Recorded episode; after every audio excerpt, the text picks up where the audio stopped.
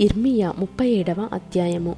బబులోను రాజైన నెబుకద్రెజరు యూదా దేశములో రాజుగా నియమించిన యోషియా కుమారుడగు సిద్కియా యహోయాకీము కుమారుడైన కొన్యాకు ప్రతిగా రాజ్యము చేయుచుండెను. అతడైనను అతని సేవకులైనను దేశ ప్రజలైనను యహోవా ప్రవక్త అయిన ఇర్మియా చేత సెలవిచ్చిన మాటలను లక్ష్యపెట్టలేదు. రాజైన సిద్కియా షెలెమ్యా కుమారుడైన యెహుకలును యాజకుడైన మయషేయ కుమారుడగు జఫన్యాను ప్రవక్త అయిన ఇర్మియా యొద్దకు పంపి దయచేసి మన దేవుడైన యహోవాకు ప్రార్థన చేయమని మనవి చేసెను. అప్పటికి వారు ఇర్మియాను చెరసాలలో నుంచి ఉండలేదు. అతడు ప్రజల మధ్య సంచరించుచుండెను. ఫరో దండు ఐగుప్తుల నుండి బయలుదేరగా ఎరుషలేమును ముట్టడి వేయుచున్న కల్దీయులు సమాచారము విని ఎరుషలేము దగ్గర నుండి బయలుదేరిరి అప్పుడు యహోవాకు వాక్కు ప్రవక్త అయిన ఇర్మియాకు ప్రత్యక్షమై ఈలాగు సెలవిచ్చెను. ఇస్రాయేలు దేవుడగు యహోవా ఆజ్ఞ ఇచ్చినదేమనగా నా యొద్ద విచారించడని నిన్ను నా యొద్దకు పంపిన యూదరాజుతో నీవిలాగు చెప్పవలెను. మీకు సహాయము చేయుటకై బయలుదేరి వచ్చుచున్న ఫరోదండు తమ స్వదేశమైన ఐగుప్తులోనికి తిరిగి వెళ్ళును. కల్దీయులు తిరిగి వచ్చి ఈ పట్టణము మీద యుద్ధము చేసి దాన్ని పట్టుకొని అగ్నిచేత కాల్చివేయుదురు. యెహోవా ఈ మాట సెలవిచ్చుచున్నాడు.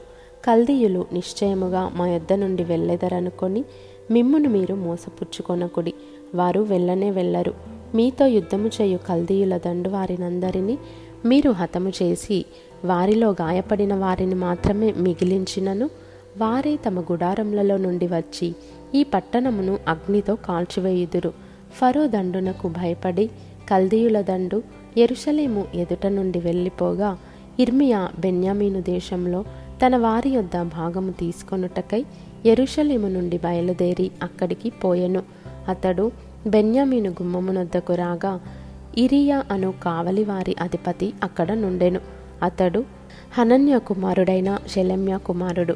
అతడు ప్రవక్త అయిన ఇర్మియాను పట్టుకొని నీవు కల్దీయులలో చేరబోవుచున్నావని చెప్పగా ఇర్మియా అది అబద్ధం నేను కల్దీయులలో చేరబోవుటలేదనెను అయితే అతడు ఇర్మియా మాట నమ్మనందున ఇరియా ఇర్మియాను పట్టుకొని అధిపతుల యొద్దకు తీసుకొని వచ్చెను. అధిపతులు ఇర్మియా మీద కోపపడి అతని కొట్టి తాము బందీగృహముగా చేసియున్న లేఖికుడైన యోనతాను ఇంటిలో అతని వేయించిరి. ఇర్మియా చెరసాల గోతిలో వేయబడి అక్కడ అనేక దినములు ఉండెను.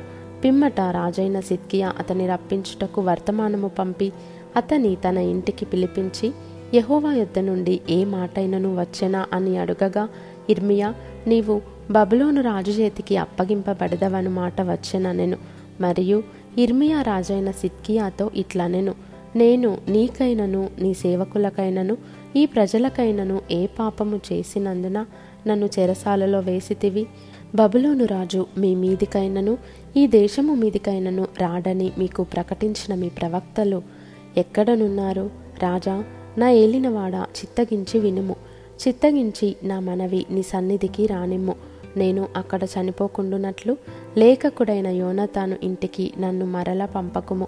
కాబట్టి రాజైన సిద్కియా సెలవీయగా బంటులు బందీగృహశాలలో ఇర్మియాను వేసి పట్టణంలో రొట్టెలున్నంత వరకు రొట్టెలు కాల్చివారి వీధిలో నుండి అనుదినము ఒక రొట్టె అతనికిచ్చుచూ వచ్చిరి. ఇట్లు జరుగగా ఇర్మియా బందీగృహశాలలో నివసించెను.